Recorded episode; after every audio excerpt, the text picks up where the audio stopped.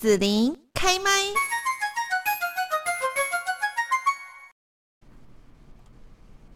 网络的技术呢，一直推陈出新哦。那今天呢，你熟悉了一项技术，有可能没有过多久呢，你熟悉的这个技术就又改变了。但是呢，技术再怎么改变，它背后的逻辑呀、心法啊，很少会随着时间改变。所以呢，这个观念就很重要。然后呢，再搭配熟悉的技术，就会在网络行销上面顺利斩获成果哦。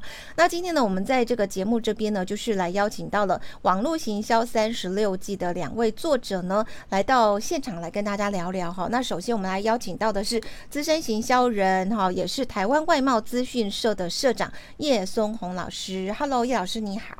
好，子琳好，呃，嘉文博士好，还有各位线上的朋友大家好，我是台湾外贸资讯社叶松鸿，很高兴今天有这个机会在线上跟大家聊聊这本书，谢谢大家。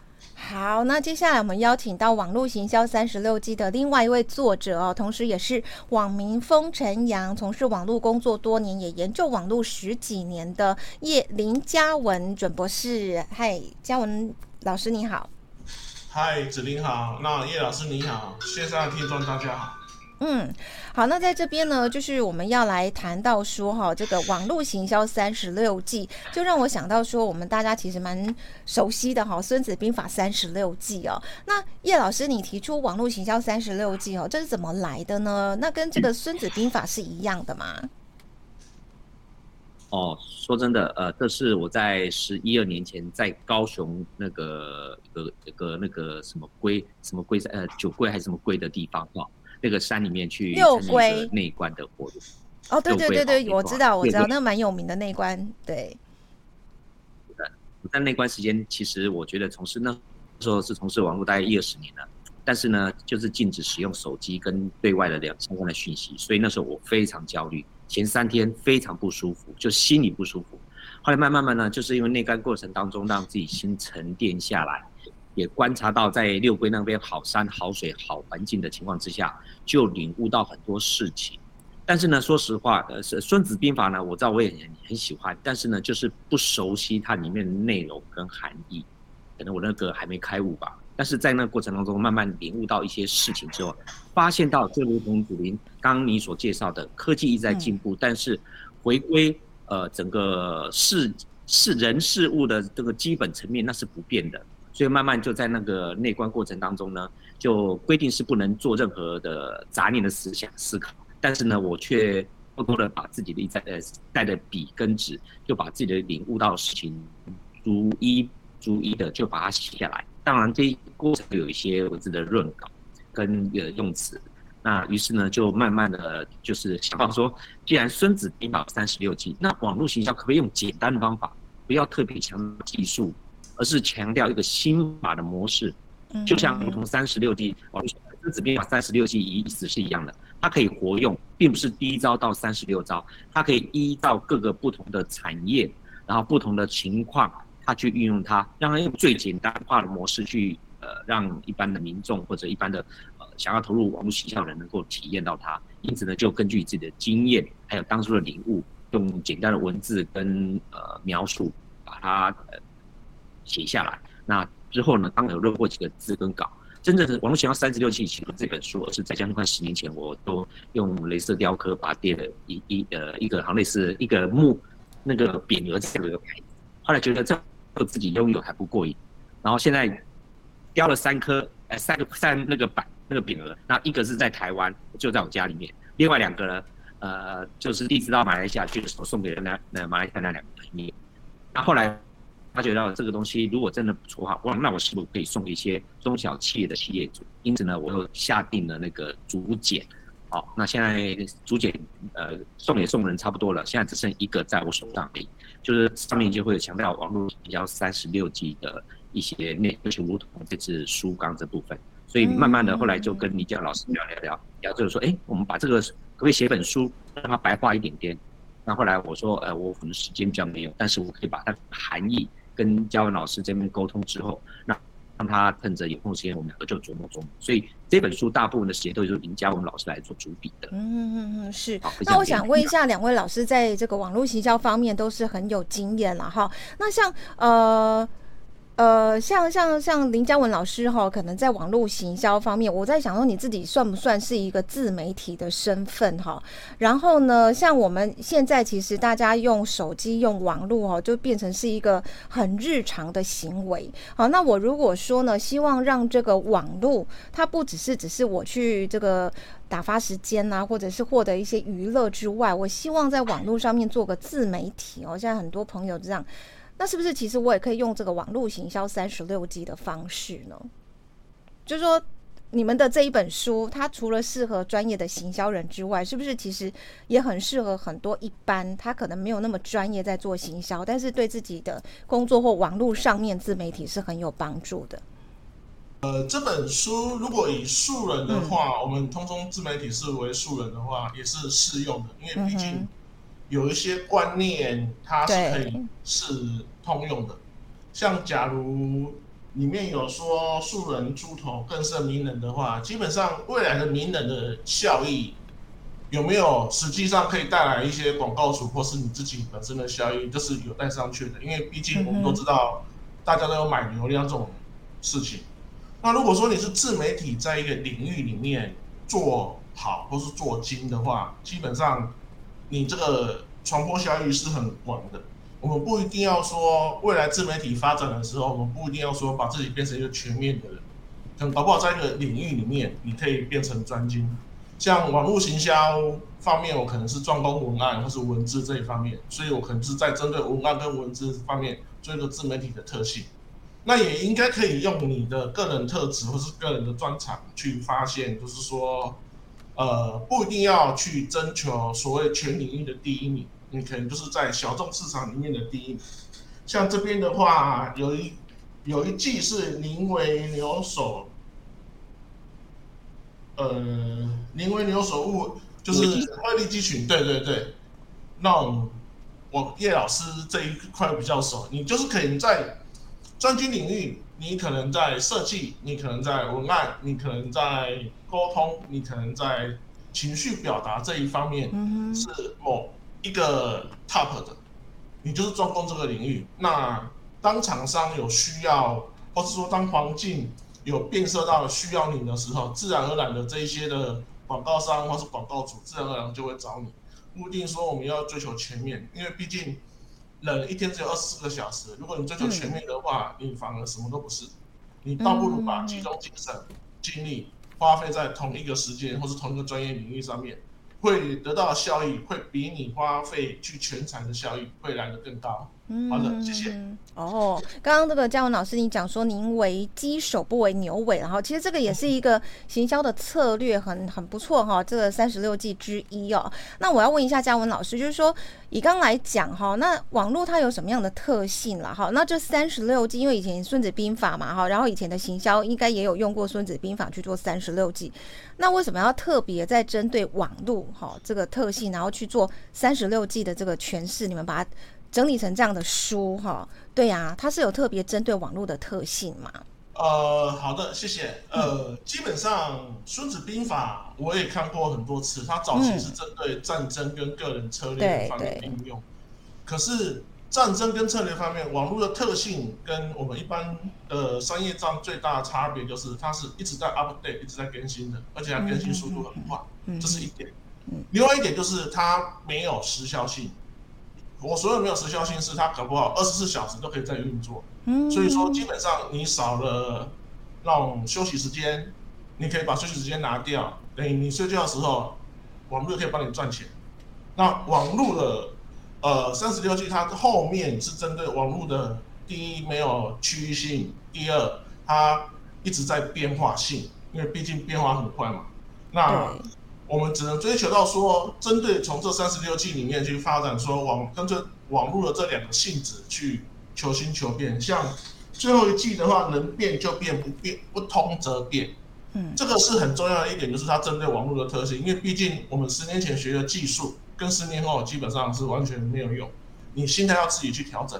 嗯，你看十年前基本上我们没有想到说有 Podcast 这种东西，或者说有 YouTube 这种东西，基本上都没有。嗯，可是最近。已经出来了，甚至它变成一个当红的显学。对，我们必须要调整自己的时代，自己的心态啊。自媒体人必须要调整自己的心态，来适应这个环境。你像最近很红的 AI，对不对？对。呃，很多行销人他会部署一些行销观念，说我为什么要去选？因为毕竟他不关我的事。嗯、可是他对于有一些网络 sense 的，他未来一定是影响大家工作的一个主要工具。所以，毕竟我们必须就是要调整自己的心态。以三十六计最后一计的不变不通则变，遇到事情，遇到网络的时效性，你该怎么办？就是改变自己的心态。好的，谢谢。嗯嗯嗯嗯，是。好，那这部分呢，就是叶老师有要补充吗？哦，这个哦，这个就像刚刚嘉文老师他所说的这网络特性，其实我自己发现到，嗯嗯这个如果就像刚子怡您所说的，跟《孙子兵法》差别在哪里啊？其实。我觉得有点那个精神是有点雷同的，就像你做任何战，他的决胜不一定在兵力而已，有时候可能小小兵力，但是你情报正确，哦，情报正确，就像呃，我在二十年前开始，呃，朋友就说就告诉我一些事情之后，我个人就不会想要碰股票这种理财的东西，就像。比如说，呃，第三十二季里面他提到就是探子回报，回关庶民。意思讲得很简单哈，现在不管像我不管政治面问题，就比如说到底台湾经济好跟不好，其实我个人跟也跟嘉文老师分享过，我们自己有时候去到每个地方要去吃美食啊等等，我们都会到传统市场去吃。嗯嗯嗯。其实这种是，不止吃到美食，你也可以知道真正的基本老百姓他的一些情况跟现象。一个，第二个就是计程车司机。只要计程车司机愿愿意跟我聊天，我一定跟他聊啊。他你说他抱怨景气、景气啊，或是等等，这个资讯最正确，会比对不起哈，可能市面上一些什么财经专家、一些大统计数字，因为我们都相信数字，数字也没有错，但数字是可以造假的。那不管是政治面或者假。等问题，没有数字 可能会被操作了，他也没有说谎，但但但问题就是说，我可能挑某一些哈，其实你看，像我们在做一些呃行销或者是在推销一些东西，或者做这个统计，我就知道说，哎，我今天如果想要做一下我这个紫菱的广播节目的满意度，对不对？我就去找那个都认识我的来做一下，这样我的好朋友来填一下，那一定很高嘛，对不对？对，所以回归的回归刚刚子玲你所说的，其实就在第呃二十三季啊，仙子开花，呃广播棋子，这意思就是说，我也观察到，就比如说我们刚讲台语叫咸草咸草这种东西哈，咸丰草，你会发觉它的扩扩散力那么快，生命能力那么强，除草剂啊，拔连根拔起都没有用。后来发现到这个，我们我们用我们网络的专业术语，就跟网络声量一样，比如说。子林，今天你的收呃收视率多少？对？那我就像你刚刚说的，我们可以去扩散做形象，就是把你扩散出去，让很多人都听你的节目的时候，它的效应就是话，就让人家觉得说，哎，对中广就要听子林的节目。那为什么要听这个节目？这个其实是可以被行销人或者做策划人去一步步做的。所以我不认为它是科技的东西，它反而是包含你我嘉文老师我们的就是那种生态以及群众。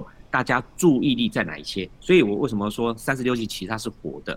那有人要我做个标准画出来，说来，连我自己对这三十六计我没有办法做标准，所以也是这领悟到这三十六计的时候，我都会把它列印出来放在我桌面上面。当我一个客户我去问问题的时候，我就从头到尾念过一遍。我哎，我也看到那个字眼有感觉的时候，我就可以回复自己。哎，你或许可以用什么方法解决掉你的问题点？我的方法。所以说，网络的生态其实不管技术在能变，工具的变化，但是它的逻辑基本底层逻辑是不变的。所以这是我个人比较崇尚这样的心法来处理的事情的原因。嗯、是，好，那我们接下来就是说哈，因为听老师两位这样在讲网络三十六计，刚刚当然也有举了一些哈，怎么样去实际活用啦哈，这一些三十六计里面，我们已经提到好几计了，有没有那种比较有趣的实例故事哈，可以讲一个完整的这样子来运用，让大家来学习一下，然后分享一下呢？叶老师先好了。好，那我就讲一个比较实际案例哈，比如说，呃，大家都知道说要做网络都要做爆红的事情，但是你要做爆红的事情不一定能够你想要做就做，有时候是因为呃，就像《孙子兵法》里面有提到一个观念，我们都知道的，呃呃，天时地利人和。我打个比方哈，因为这是我自己无意插柳柳成荫的一个案例，在二零一六年的一月十八、十九号那时候，那时候还在台湾的时候，那因为天气很冷啊，然后呃公司同仁也都在哇，糟糕了，寒流要来了。那因此呢，那时候呃气象局预报未来一周可能会降到三到四度以下的低温。那后来我那时候就说好吧，那我们就公告。只要是各位同仁，呃，包括其他外包同仁，还有一个实习生，大概二十几位。我说，只要气象局公报，不用等我讲，只要温度呃十度以下，你们就可以不用来公司上班。各位在家里自主性工作，自主性上班。嗯，对，对不起，我强调自主性上班，是不用上班。是是是。但是当我把这公告这张纸放在我的 FB 贴出来之后，不到两个小时，就后来我有调查过，后来不知道被谁转贴到爆料公司去。结果完蛋了，隔天早上九点十五分我到公司的时候，哎、欸，但是人家说，我刚刚想表达就是一个梗，怎么知道一张 A4 四 A 四的纸张公告，啊，我分享出来而已。啊，各位同学，各位同仁可以，你可以在家上班，你可以不要来公司，对，就是因此，然后九点十五分的时候，东森电视台先来，他问我是不是呃公司的负责人谁谁，我想说是发生什么社会事，会有媒体来找，我那时候就。而且通常到爆料公司好像都不是什么好事，这样。对对，然后然后后来就因为这个事情在一脸爆，我公司当天大概有二十几，那时候大概还有一二十台 SNG 车，连李展过来关注发生什么事情。那我闪都闪不掉。那后来结果我们公司的网站网站宕机宕了快一个礼拜都上不去，流量太大，大家一直在在网上搜寻这件事情。哦。所以我想强调，我没有就像刚刚嘉文老师所说的素人。你我可能是个素人，可能因为某件事情就，就因为这十几年来大家都知道网红效应也好，什么效应好，其实就是那个天时地利人和，抓对那个时间点，运用适当时机的那个素材话题，就会受到民众的关注。嗯，哦，然后以为一个多月、两个月过去了，结果一次拜访客户的时候，名片一拿出来，然后他接待我的一个助理嘛，好，说跟我们老板见面。啊！结果那女孩子就尖叫，那个助理尖叫，我们大家吓到。他说：“哎、欸，你们你就指着我说，你是不是上次那个呃放寒流假那家公司？”那我很不好意思，我说：“对对对，两个月的时间了，他还记得这件事情，而且在他们老板面前说，我可不可以到你们公司上班？让我当下我觉得我自己脸很红，快可以插话题。是好，我举这个案例就是这件事情，就是连锁反应一直很久很久。嗯，那当然这个东西网络也有坏，所以我一直认为网络是一个很好的工具，但是也要善用它。这个灯只能说，为什么现在很多网络也造造成一些社会的一个负面讯息？呃，真正的网络人都有一个心里都有一把尺，要控制得当，不然的话会也会伤害一些人。嗯、哦，所以我刚刚举的案例就是也是刚到这样的模式。好，以上提供小小的案例，可以跟大家。嗯，是好。那嘉文老师呢？你这边有没有一些有趣的实例故事？呃，我本身的话是还有蛮多的啦，我可以用第七季年为基手。不为牛尾跟那个嗯，素人出头更胜名人了，因为我基本上我的外貌，我平常的外貌跟我网络的特性是合不上来的。对，平常外貌可能就很是普通的中年大叔，可是外貌就很把平常外貌就很中年大叔，可是在网络上就是一个积极能量，然后会写文案，然后会写深情散文的一个作家。对，嗯，然后比较好玩就是说。我有一次去参加某一个作者，或是说某一个文案的那个讲座，对，然后他就说他就在推出他书，然后我告诉你去参加，然后后面他说，呃，各位如果他们讲说，各位如果有兴趣的话，可以去观赏一下风城阳他这个老师的网站或者 FB，他什么通通都有，啊，可是他不知道我本人就在下面。所以想当然，他的优点缺点全部讲出来，我听得有一点尴尬，就啊，嗯嗯嗯，然后可是大家有认出你吗？在场的这个讲者跟我很少，我前几年基本上不露脸就对了。呃，不是不露脸，因为前几年有时候我总觉得人在网络上要成功，它有一点基本的特性，就是你要敞开自我。对，如果你不露脸的话，基本上。很多东西，你所有的经营的成果，当然会被别人去拿去用，就对了。所以我也是因为这次事件之后，我才发现我不行，我要露脸，不然的话，我所有的成果全部都被人家。因为“风城阳”这三个字，基本上只要有人说他是，他就是。嗯。所以我后面才慢慢的露脸。然后更扯的是，更啊不不能说更扯，更离谱的是，他问我说：“哎，那因为看起来是像中年大叔，我看这位先生，你觉得你有去看过他的网站吗？” 他就问你要，对他问我，你知道吗？我说：“呃，我跟他蛮熟的。”哦，真的吗？哎，对。然后下课，对，讲座完，我认识的，我认识的朋友，我说：“阿文，你跟风生阳熟，真的假的？”我说：“对，我跟他还小熟啊。”你 你可以帮我用他的签名吗？是可以的，你要怎么签名？然后你你记得跟他讲，以后文章不要写太新三色，因为有时候我会写一些新三色，就是讽刺的文章。记得跟他讲，文章不要太写的太新三色。我说哦好，我知道，我会记得跟他讲的。嗯，然后后面等到我大概渐渐露脸的时候，人家才发现哦，原来我就是那个风成阳，所以大家那时候讲的话，那时候的朋友现在见面也很尴尬，你知道吗？毕竟。你到底要用什么身份，跟到底要用什么，有用什么的那个呃角色去面对他？第一，你讲这个网络的坏话，然后基本上讲网络坏话，然后基本上你又是他的粉丝，所以那角色就很尴尬。嗯，那还有一个案例也是在我本身发生的，因为网络它没有时效性，你就是一。呃，你就一直做的话，不变则通的话，是我刚开始写文章写前半年的时候，基本上都没有人留言，也没有人互动，就自己很伤心难过。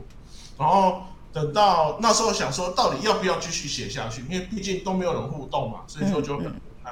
但是等到有一次我的文章里面出现一个小错误。对，就是可能把某一个朋友的名字变成医生的角色，或者是说我的搞错了，结果下面骂声一段，你知道吗？他说你不是这样子，他不是谁，他干干嘛干嘛干嘛？这时候你的心情就很复杂，嘿，不知道该哭还是该笑。我了解。该哭的话是人家在骂你，可是该笑的话，他们都有看你的文章。是。对对对对，我我非常了解，你知道我们中中广新闻网也是这样，就是听众朋友有时候呢，好像听我们的节目没有什么反应，可是当我们讲错了一句话，打电话就来了，告诉你说你哪里讲错，那种心情，对对，就很错综复杂，你知道吗？对，有人在听呢，就很开心，可是他原来是来指正我的错误的，这样。对对对对对对，所以说在网络上面，什么事都会发生，什么事都不奇怪。嗯，对，心脏或是抗压性大一点的话。坚持下去都会找到你自己想要的。嗯，好了，谢谢。是是是，好。那今天我们听到这个叶老师跟嘉文老师哈这样的一个分享啊，那最后呢，要请这个嘉文老师先哦来提出网络行销三十六计的一些感想跟心得，好吗？呃，这本书的最主要让我带给的感想是，它不是只限于技术面，或是说只限于它的一个应用面，它是属于心法。那什么是心法？就是每本武侠小说遇到心法都会叫你气沉丹田的那种感觉是一样的。它什么？只要在行销的任何方面，不管是到企业，或者不管是到个人，通通都适用。对，那我也个人也很少在教工具，不是我说我不会工具，或是说我看不起工具，因为我觉得工具它会过时。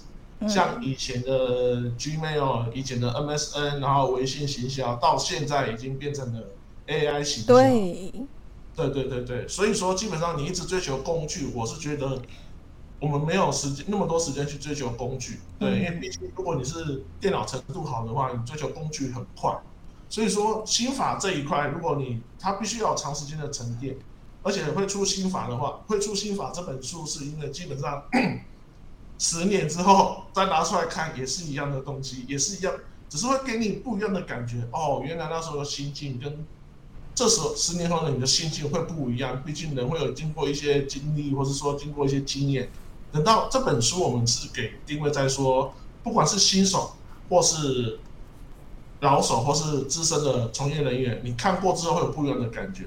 所以，我们这本书的销量呢也只能顶多到两千三百万，就不能再突破了。因为每人一本的话，基本上也不能再突破了。OK，好了，谢谢。